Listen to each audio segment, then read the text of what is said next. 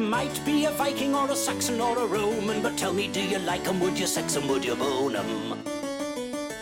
Would you go to bed with King Ethelred? Would you bunk William the Conqueror up in the sheets with Samuel Pepys? Mussolini was a mean, he led a fascist insurrection, but does he make you creamy? Does he give you an erection? Would you pork Richard the Duke of York? Does a boner start when you think of Bonaparte? Are you sexually aroused at the thought of Pol Pot? Historical hot or not? Hello and welcome to Historical Hot or Not, the only history podcast that looks at the life and times of history's most celebrated figures and asks, yes, but would you? I am Aid McCaffrey, I am not a historian, and this is. Catherine Mather, and I am also not a historian, but we are comedians and we are horny for history. And today we've got a guest, the first of many, hopefully, uh, Ignacio Lopez. Thanks for having me on. Are you a historian? I'm not also not a historian. I feel like we're lacking in qualifications, but we're going to make up for it with enthusiasm. You Yeah. better not be slugging off this C I got in uh, A level history there, Ignacio. I actually wasn't allowed to take A level history. That's how bad I was at it. So, Well, it was all it was all a long time ago, wasn't it? So it's fine. It doesn't matter. I mean, I'm hoping that one day this podcast will get to the point when people will go, Shall I listen to Dan Snow's history podcast? No. Shall I listen to Greg Jenner? No. I'm going to listen to that guy uh, that almost, almost flunked his, his A levels in history, Aidan McCaffrey. and that girl who did flunk her A level in history, Catherine Mather. Joined this week by uh, a comedian who never sat an A level in history. Hey. So we, you know, we're getting there. so, Ignacio, to people who don't know uh, don't know about you, do you want to tell us about yourself, uh, what you do, uh, and also perhaps Yeah. your relation to history? Sure. Uh, well, I'm a Spanish Welsh comedian. Uh, I mean, that's the simple version, but I got family from all over the world, and I I'm fascinated by aspects of history, and I like to talk about them a bit in my stand-up as well. Uh, so I talk in my last comedy album. I talked about things like the Spanish Civil War, uh, the Armada. Uh, you know, I try to make it really applicable to British people as much as I can. You know, they want they don't want to hear about the history of tapas. They want to hear about Britain beating Spain uh, on, just off the coast of France. That's what they want to hear about. Yeah, that's how you win over a UK audience. Hey, remember that time you guys kicked our ass? Well, I talk about it very flippantly. I certainly revise. You know, there's always different perspectives to history, isn't it? And I'm there to give them uh, another version of it, maybe. Absolutely. You're first guest, and we did have a debate about to what extent do we cater to the guest. This one isn't hugely catered towards you, but the a, an aspect of Spain's foreign policy and history does come into it a bit later. Cool.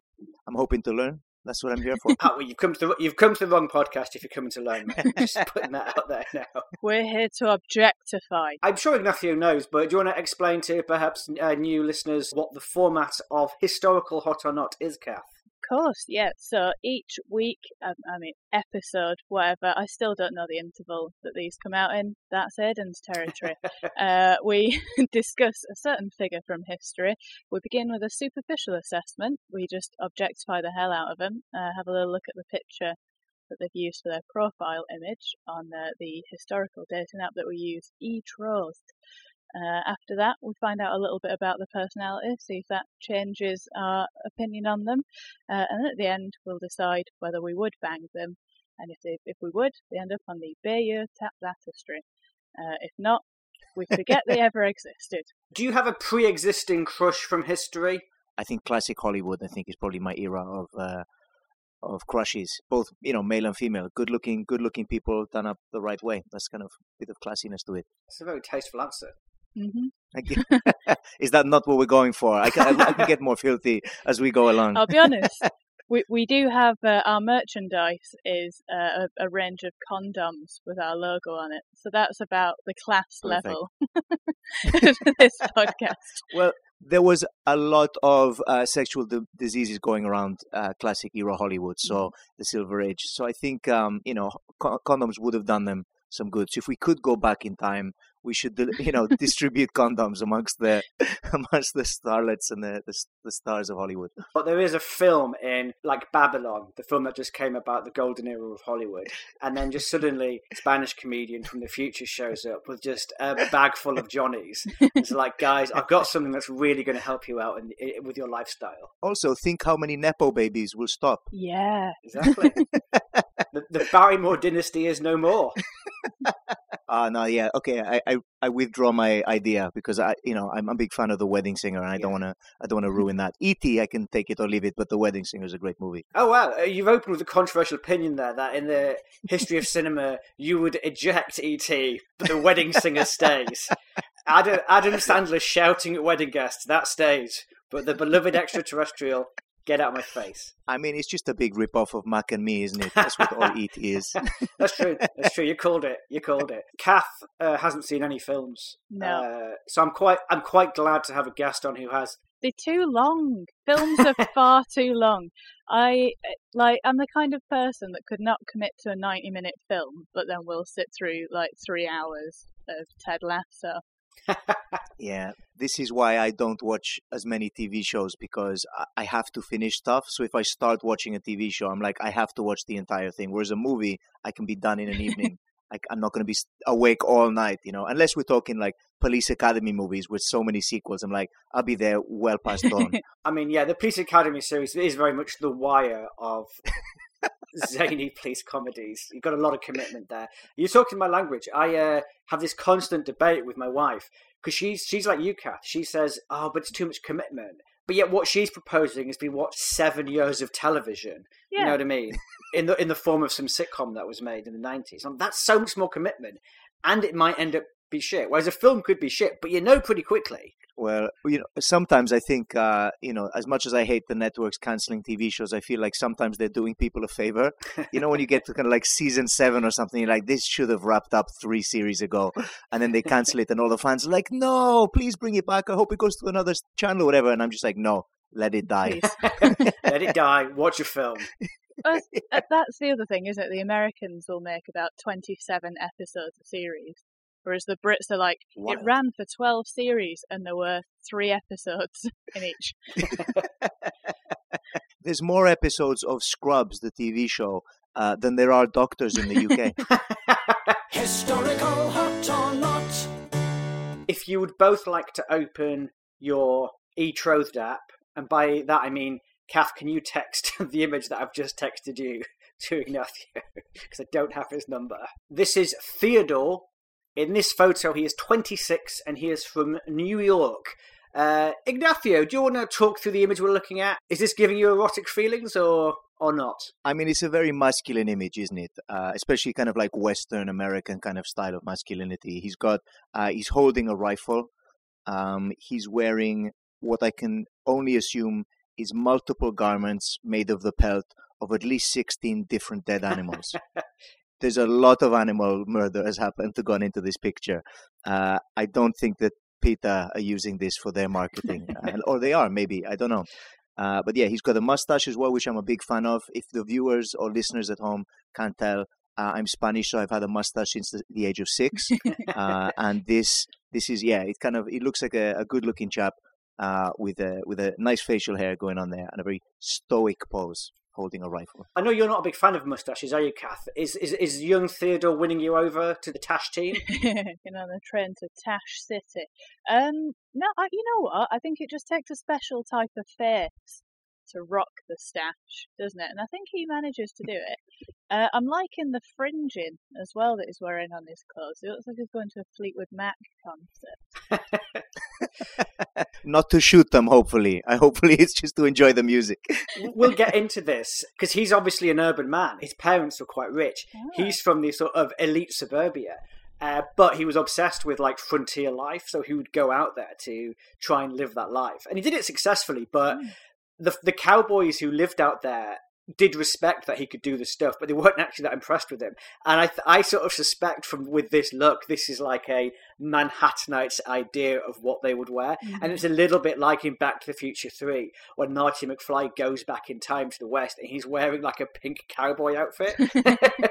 we look at this and think, look at that brooding masculinity, but I'm not really sure the uh, cow herders of Western frontier America in the 19th century necessarily had the same reaction to this that we did. So to them, he's just like popped into Love You Babes in the Arndale Centre, that fancy dress shop across the uh, the way from uh, Argos. Absolutely, one of those fancy dress packages, and it's just got a, a model on the front, like doing a cheeky pose Mhm. in the cowboy outfit. Yeah, sexy cowboy. Maybe that's what he's posing for. Maybe he is like, you know, Smiffys, that brand that, that make like all of the rubbish fancy dress stuff. Maybe he's like the original model for them. According to Wikipedia, Theodore Roosevelt Jr. was born on October the 27th, 1858, the second of four children to socialite Martha Stewart Bulloch and businessman and philanthropist Theodore Roosevelt Sr. Teddy's youth was marked by debilitating asthma. His family were cosmopolitan, taking trips to Europe and Africa while he was a child. It was during a trip to the Alps he realised he could overcome his asthma with strenuous exercise. According to PBS.org, TR, he actually was nicknamed TR, and I'm going to call him that for mm-hmm. the sake of brevity. TR had a lifelong interest in zoology, which began at age seven when he saw a dead seal at a local market. After obtaining the seal's on. No, no, it's just a mental thing to think at seven. Oh look, a dead seal. This is going to be my life now. I think it's a really natural thing because I think as a kid, your kids sort of are quite morbid in a weird way. And if you saw a seal's head, it would blow your head off. It Yeah. would blow the seal's head off, change your life. David Cameron had put his dick in it, wouldn't he? well, it would at, at this time it would be um, William Gladstone putting his dick in the seal's head. But anyway, Roosevelt and two cousins formed what they called the Roosevelt Museum of Natural History after he obtained the seal's head. Having learnt the rudiments of taxidermy, he filled his makeshift museum with animals that he killed or caught. He then studied the animals and prepared them for exhibition. At age nine, he recorded his observations of insects in a paper entitled The Natural History of Insects. Ignacio, what is the most significant paper that you wrote pre puberty? Oh man, I was mainly just drawing pictures of Batman. you know, like I wasn't like that's quite impressive. I mean, say what you will about how annoying it is. Kids are on like Minecraft and stuff all the time, twenty four seven these days. Uh, but at least they're not stuffing dead animals and presenting them and writing papers about it. I'm sure that's the early signs of a psychopath, Yeah. right? Is that not? This is the problem, isn't it? Rich parents and kids. Don't be supportive. Do not support this shit. Like, Discourage their weird interests. Get him a xylophone. You know, no, I'm not taking the dead seal head home. I don't care how much you cry. My dad was very much one of his dads who was like, when I was a kid, I had a stick, and that would entertain me for the rest of the afternoon. Reading this, I'm, I'm actually I'm one generation removed from from his dad and their dads who are like, when I was a kid, all I needed to entertain myself was a dead seal's head, and that would keep me occupied for a good week. According to History.com, Sarah Watts, the author of Rough Rider in the White House, TR was the product of being labelled a wimp by his father. TR was homeschooled and later attended Harvard and Columbia Law School but dropped out to become a politician. According to William Roscoe Thayer's Theodore Roosevelt, an intimate biography, and David Maiden's Theodore Roosevelt, TR disregarded the advice of a doctor who, upon his graduation from Harvard, said that he should avoid strenuous activity and get a desk job. Instead, TR took up exercise in the form of boxing, tennis, hiking, rowing, polo, and horseback riding. As governor of New York, he boxed with sparring partners several times a week, a practice he regularly continued as president until one blow detached his left retina, leaving him blind in that eye, a fact not made public until many years later. He also practiced jiu-jitsu and continued his habit of skinny dipping in the Potomac River during winter. Ignacio, are you a sportsman? Uh, do you like strenuous activity, or do you prefer to uh, deadlift the television remote control each evening as you channel hop looking for the best cookery show? This, I mean, I enjoy sport. I don't really play much anymore, but this this really sounds like he was overcompensating for something. As soon as his dad called him a wimp, and that was his nickname, he was like, "Well, I'll tell you what, mate.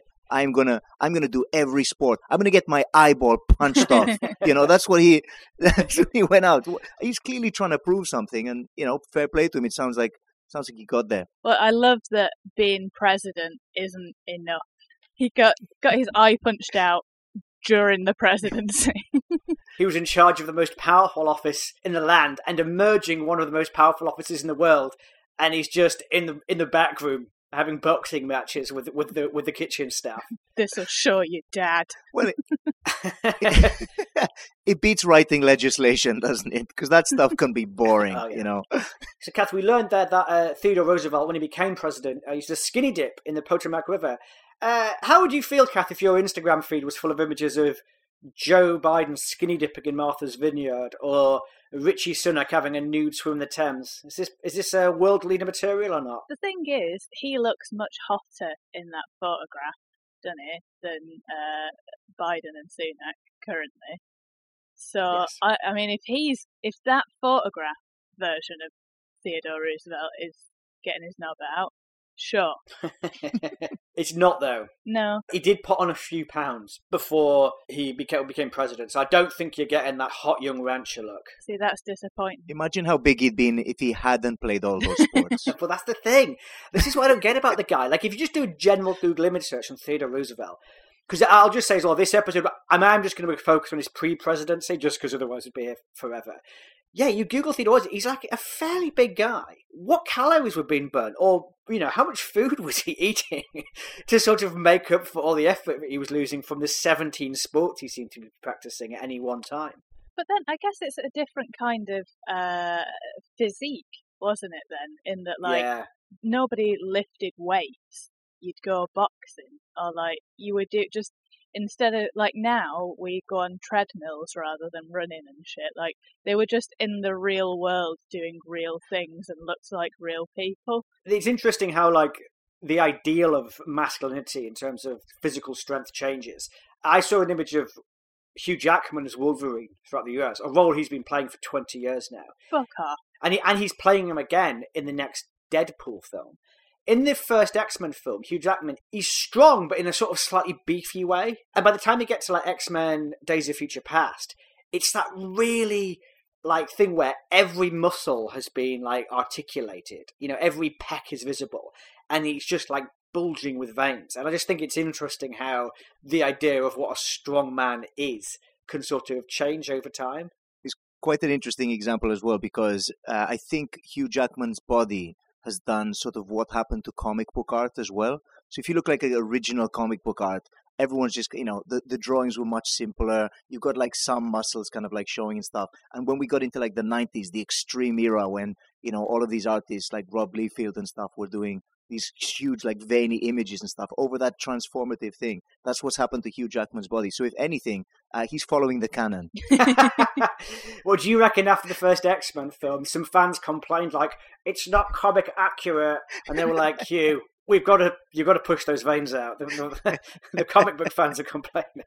Uh, according to Encyclopedia.com, the late 19th century shift from manual labour to sorry manual labour and frontier expansionism to professional careers and urban living created a paranoia about what America's next generation of manhood would look like.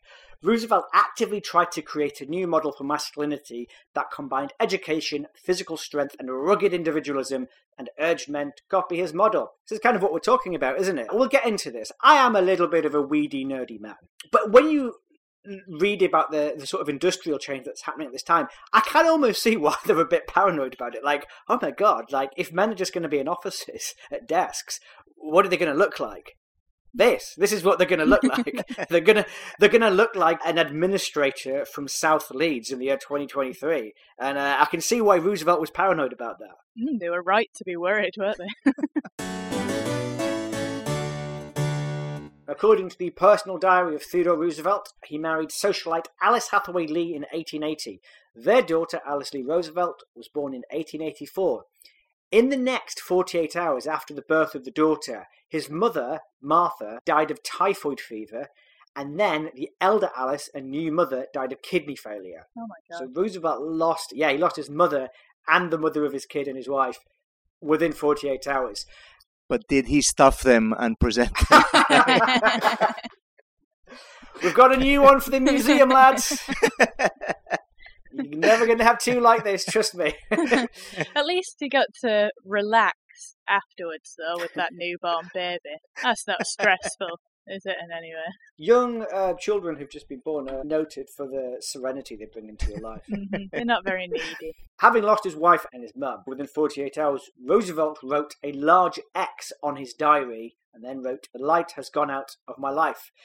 I don't know about you two. I wouldn't write an X because I think if I came back and read it, I'd struggle to remember why I wrote it. Really? On the day that your mum and wife died and daughter was born? You'd struggle to remember that date, would you, Aidan? I think it's too cryptic. I know what I'm like. As a stand up, I write notes. The note will say something like airplane Q. And I can't remember exactly what the joke is. If I wrote an X, I'd be struggling. You've got to be clear. It's got to say wife and mum died, too sad to box, hike, row, ride horses, or stuff animals. It's got to be clear. I thought you said he wrote an X, as in he wrote a letter to an ex. he was like, "My missus is dead now, so what do you think about rekindling this old romance? Let's uh, take it back." Hey, Maybe, maybe I have misread it, and maybe that's what he did. Um, According to Henry William Brands' TR, The Last Romantic, following his personal tragedies and a split with his party in the 1884 election, he built a ranch in North Dakota called Elkhorn. He learned to ride Western style, rope and hunt, reorientate, reorientated, and began writing about frontier life for national magazines. He also wrote and published three books Hunting Trips of a Ranchman, Ranch Life, and The Hunting Trail, and The Wilderness Hunter. Uh, I built an online Roosevelt frontiersman title generator online, guys, and it came up with ranching and how to ranch, hunting and ranching, a guide to hunting and ranching, ranchman returns, ranchman forever, ranchman and Robin, ranchman begins, and the last one was falling off the rancher tree and hitting every ranch on the way down. How to make it really clear that you're really into ranching. Those are the alternative TR book titles that I've came up with. Ignacio, are you outdoorsy? Do you camp? Do you hike? Are you at home in the mountains and lakes, or is the concrete jungle your preferred stomping ground? Yeah, I mean, I, I grew up on an island. I like uh, I like the beach, you know, but I'm not. I wouldn't describe myself as an outdoor person at all. Like, you know, I like to be out in the sun and stuff, but I very much like the home comforts that uh, that a city or you know some kind of infrastructure could bring. Camping is just, you know, why I don't understand why anyone would choose to do that. There's no electricity, there's no microphones. I couldn't do my job properly. You know, that's what I need.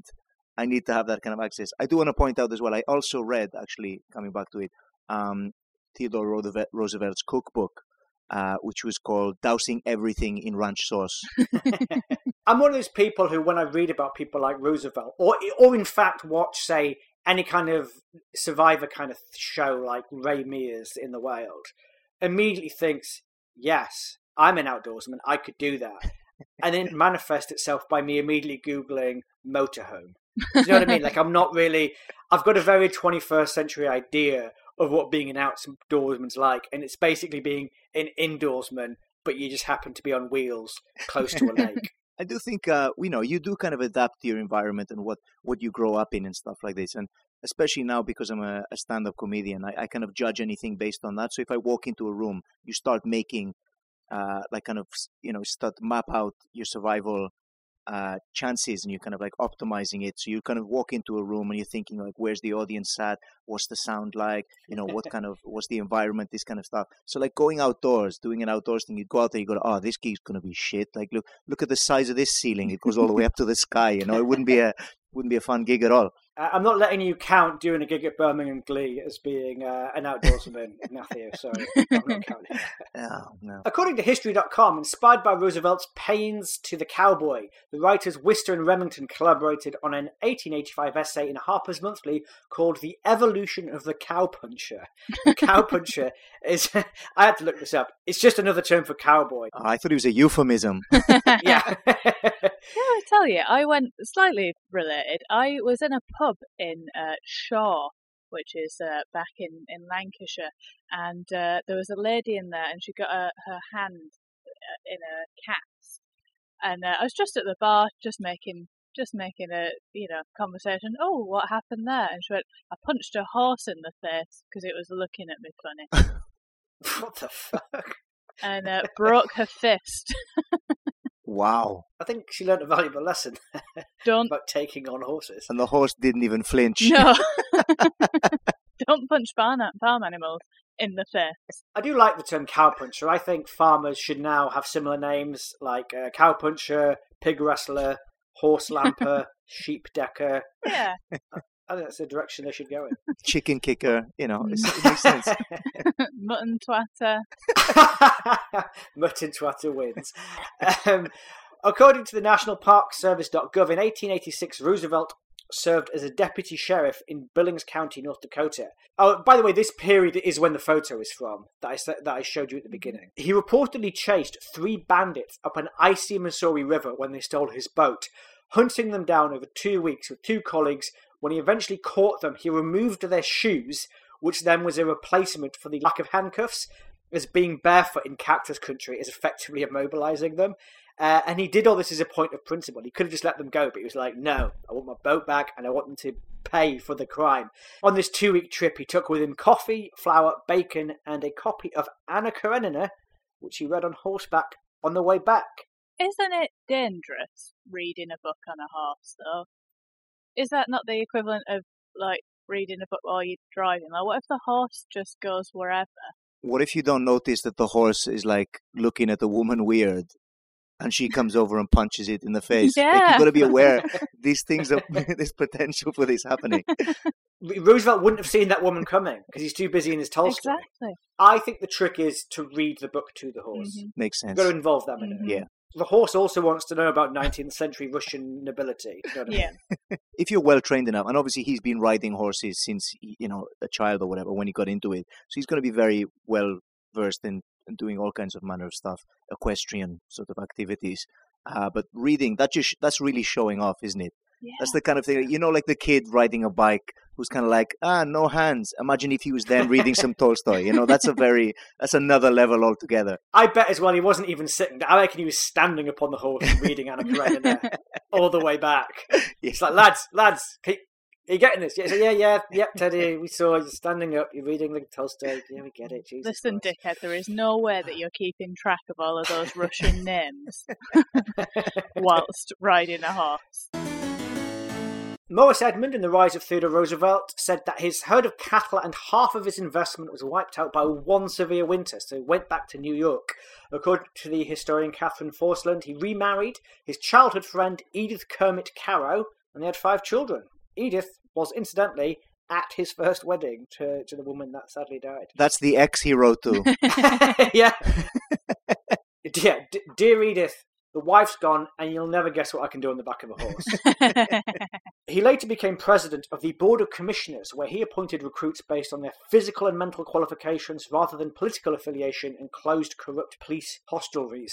Uh, this was based on 19th century progressivism, which was kind of about meritocracy and professional administration. Still active in Republican politics, he was assigned by President William McKinley to be the Assistant Secretary of the Navy. While doing his job, he helped organize the naval war against Spain in the 1898 Spanish American War. He then quit his job to join a volunteer cavalry called the Rough Riders, who helped drive the Spanish out of Cuba in the decisive Battle of San Juan Hill. Ignacio, you are of Spanish descent. Do you know much about the Spanish American War of 1898? I know a little bit about it. You know, this has put a bit of a dampener on my feelings about this guy because uh, that the loss of that war it kind of spun Spain into a bit of a decline for a long time. It's kind of what pushed them towards fascism and was one of the main causes of the Spanish Civil War. So. I mean, if anything, this guy helped the fascists. You know, that's what I'm trying to put out there. You know, that's all I'm saying. Can that be put on Roosevelt? Because I think from their view, uh, Spain were being fairly unpleasant to the Cubans. They had um, concentration camps going on. Uh, obviously, I don't want to make it seem too simplistic. It wasn't totally a some kind of war of noble intervention because ultimately they then spent the next 30 or 40 years kind of lording it over the Cuban economy and taking large percentages of sugar trade and stuff like that. Yeah, and as we know, like America and Cuba are now the best of friends, so it all worked out okay. They've never done anything bad. to uh, yeah. Cuba, have they, America? No, uh, Spain are definitely the bad guys in most of their historical um, interactions with other nations. So I'm not making any any excuses for them whatsoever. We're not even good, you know, to our own people in history. Like the Spanish Civil War uh, was a bit of a mess. But um, well, yeah. I'm not saying you you're right, but then I suppose if we're getting into that, aren't all countries dicks to their own people at some point? Exactly, yeah. So, uh, you know, it, it's kind of, I think it was just America's turn. By winning that war, they took the mantle of like the Spanish colonial sort of uh, past and history and, and, their actions and just ran with it for a few decades. I don't know. Yeah. Are they still going? I don't know. Is America still a country? I'm not sure. Uh, I am going to give you 10 history points because you're right. It was the sort of start of Spanish decline. I think it's sort of been building up for a while. We lost a lot of territories, like, you know, places they'd colonized before and treated very badly, obviously. Uh, but things like, uh, you know, losing parts of South America and, you know, the Caribbean islands, some of them, and, you know, just all of these different places and places where we did terrible things. And it was the real point where they lost their, their wealth from abroad and the stuff that they were pillaging. So that was a point where, as a national identity, Spain really started to question, like, what, what even are we if we're not the biggest bad guys in the world anymore. you know, we had to try and figure out who they were. Who then became the biggest bad guys in the world? I think the Brits were very much like Spain. Hold my drink. they were like, hold my tea. No, don't give it to America. They're going to chuck it in the water again. Oh, for goodness sakes.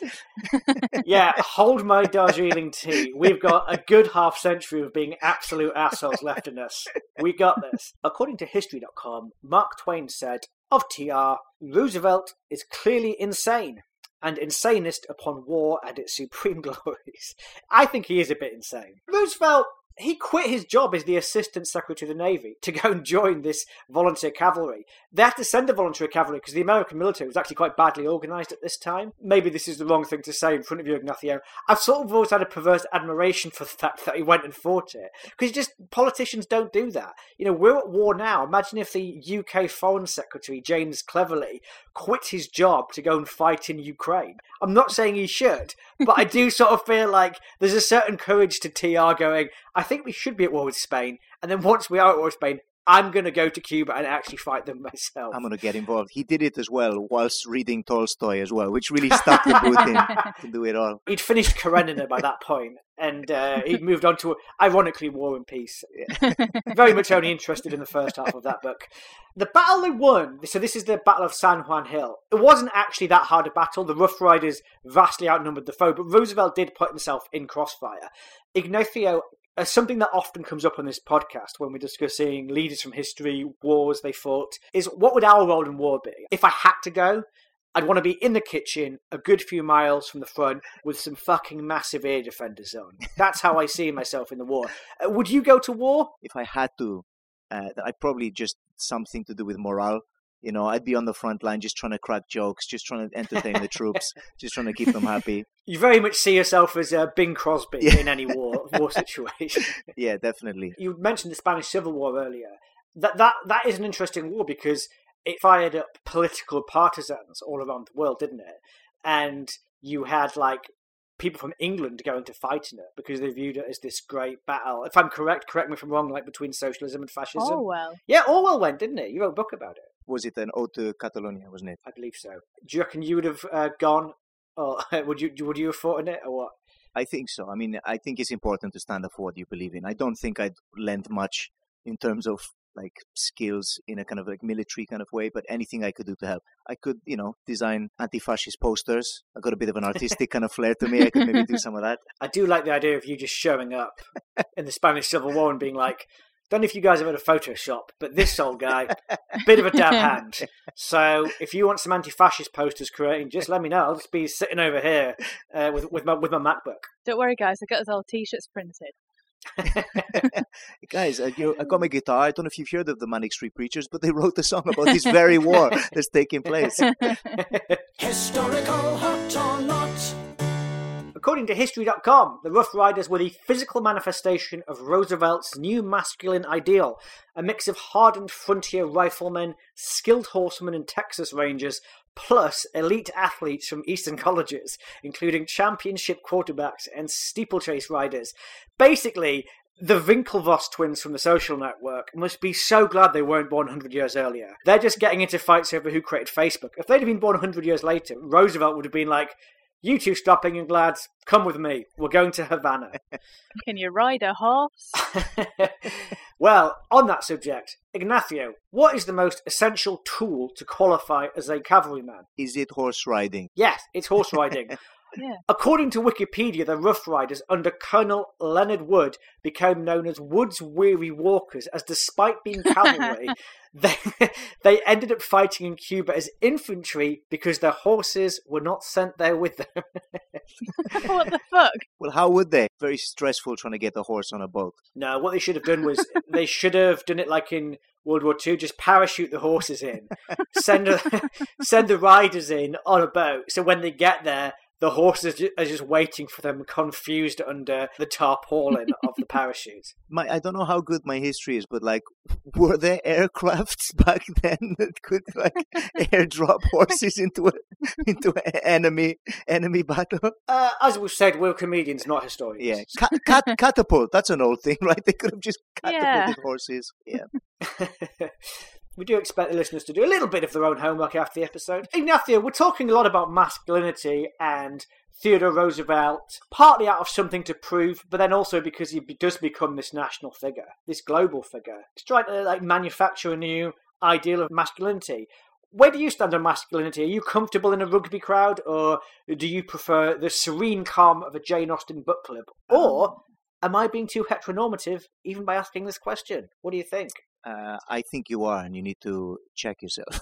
no, I think Yeah. I think um I think masculinity for me is being you know comfortable in who you are. And this guy, you know, it sounds like he's trying to prove something to his dead dad. Um, Yes. called him a wimp. Uh, absolutely. Uh, Kath, what level of masculinity is the right level of masculinity for you as a hetero cock hunter? Thank you for using my preferred title.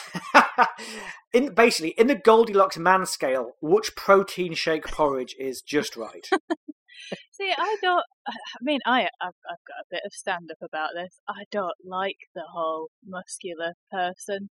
I just think I want someone that I could overpower.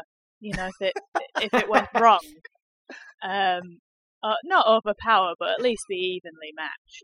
You know, I don't I don't want someone that is just a just muscles and has the personality of that grey outline of a person that's your Facebook profile picture before you put a picture of you up. You know, like I, I'm into dudes, so I like a certain amount of masculinity, but also like it is kind of uh, tiresome, isn't it, when you get the gym bros that won't wipe their own asshole because it's too close to being gay.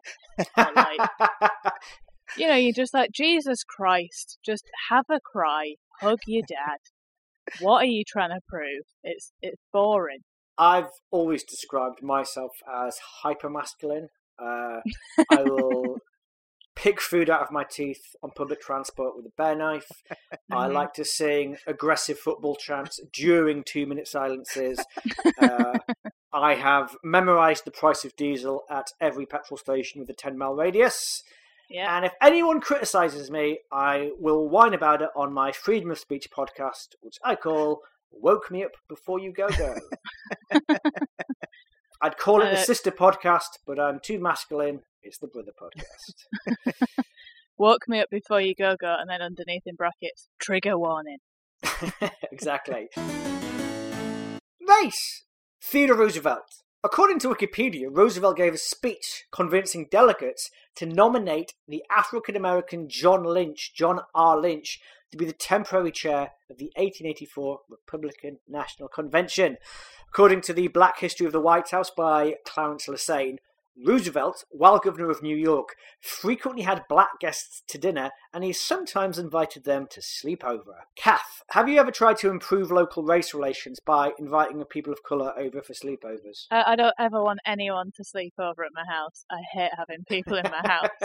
I don't understand why people have house parties. I just, I had one once, and I just wanted everyone to go home, and they stayed for hours, and that, that's my favourite thing about a party. I, I can go home whenever I want. And if you're having it at your house, if you've got guests at your house, they'll never go home. You can't leave. They're just there. So no. but it's not.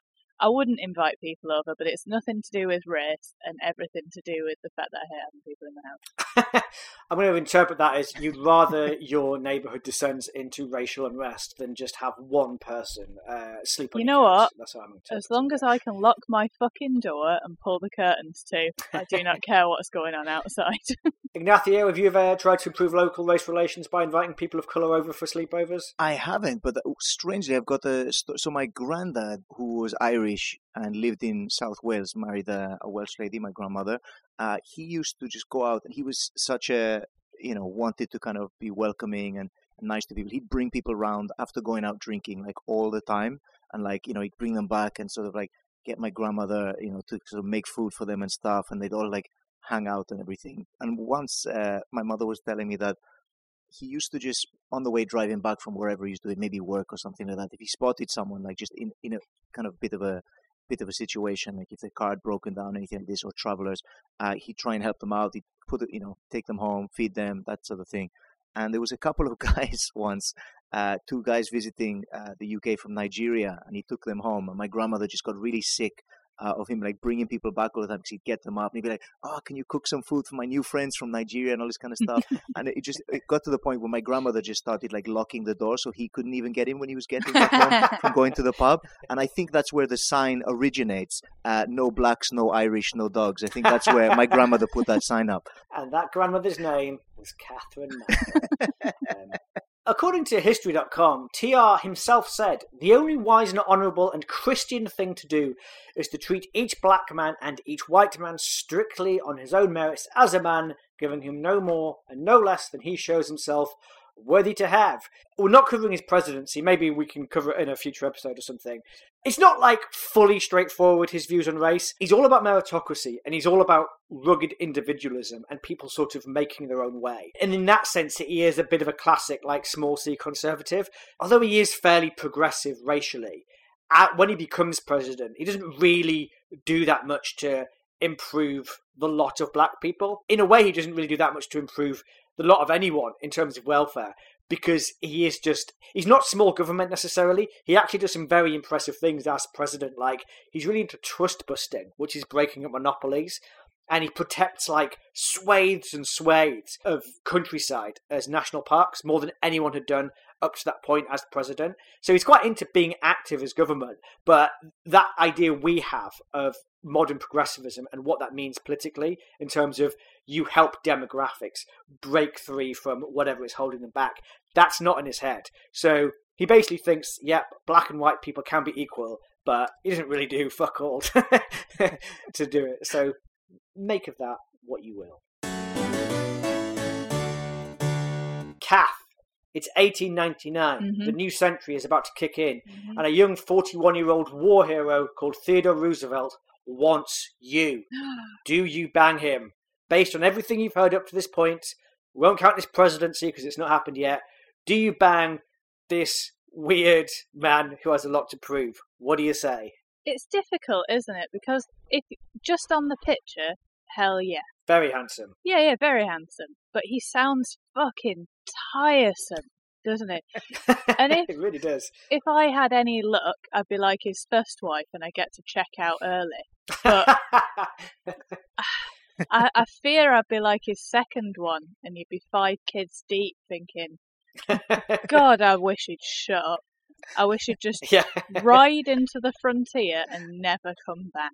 I think I'd, I'd shag him, yeah, but I wouldn't want to spend time with him. You know when you go on a date with someone who's hot and then and they're trying to tell you about themselves and you're like, no, shh, shh, shh, shh. no, no, I don't, no, I don't want to know about you because then you'll turn me off. I just, Kath, you're, you're introducing an odd distinction I don't think we've introduced before. Mm. This isn't Shag Marry Avoid. You are saying he's hot, right? You would bang Yeah, him, yeah, you just wouldn't. it'd be a cheeky bang and go. One and done. Yeah, yeah, exactly. Ignacio, uh, I actually don't know uh, what your sexual orientation is. Well, I try to keep an open mind. I, I, I'm broadly, you know, I'm straight, but I, I try to think about things, uh, you know, if I, you know, I've got, uh, I've got man crushes and stuff. I would. He is, a, he's a very good-looking guy in this image. You know, he looks very striking, uh, very masculine, like you think. He's definitely, uh, you know, shaken off the nickname his dad gave him. I think with everything he's done. Um, would I bang him? No, because I think I would genuinely fear for my own safety. The guy sounds certifiably insane. I think Mark Twain's assessment of him was very accurate, and I don't. Also, I don't know how this guy would feel about having a, rela- a romantic situation with a Spaniard. So I wouldn't even want to. I wouldn't even want to get into that scenario. As as progressive as he was on certain race things, I think he's probably got, you know, a, a, bit of a, a splinter in his side about uh, about the Spaniards, maybe. So I, I'm I'm gonna tap out on that one. I'm not gonna I'm not gonna get involved. You just have to put an accent on the whole time. I kind of went into this thinking that I would definitely bang him because he's like he is one of my favorite people from history. Not because I necessarily agree with everything he did, but he's just such a fucking mental character, and I like the fact that he does seem to have the courage of his convictions, if not too much the courage of his convictions. I actually do think I'm going to say no, though. I sort of talked myself out of this in the process of writing this episode, and the reason I'm saying no is I don't know what a 19th century masculine view of sex would be. Mm. Like, I think a modern masculine view of sex is like aggressive, inelegant pumping with some choking thrown in whether she wants it or not. I suspect TR probably made love with spurs on whilst also ripping the hide off an elk. And I'm just not sure. I'm not sure if I want that in my bed. The thing is, from my perspective, uh, it's safe to say that most of the potential suitors that you've brought to me, Aidan, would not really care about my experience in bed. so yeah, uh, the the clitoris didn't exist until 1982. So that is the occupational hazard you have with this podcast. Kath, Yes. Is that none of these get you might bang some of them. They ain't giving a fuck about what you want in that bedroom. I I think we are going to stick him on the um, bio tap lattice because Kath said she would bang him. Therefore, he is bangable. Therefore, he's on the tap lattice and also we've not actually had that many people go on to the tap baptistry because we have just done a series of absolute assholes. And It's pretty pretty sparse, and you need to kind of like populate it in some way. Yeah. Okay, gotcha. we really do need to get Yeah. the numbers up.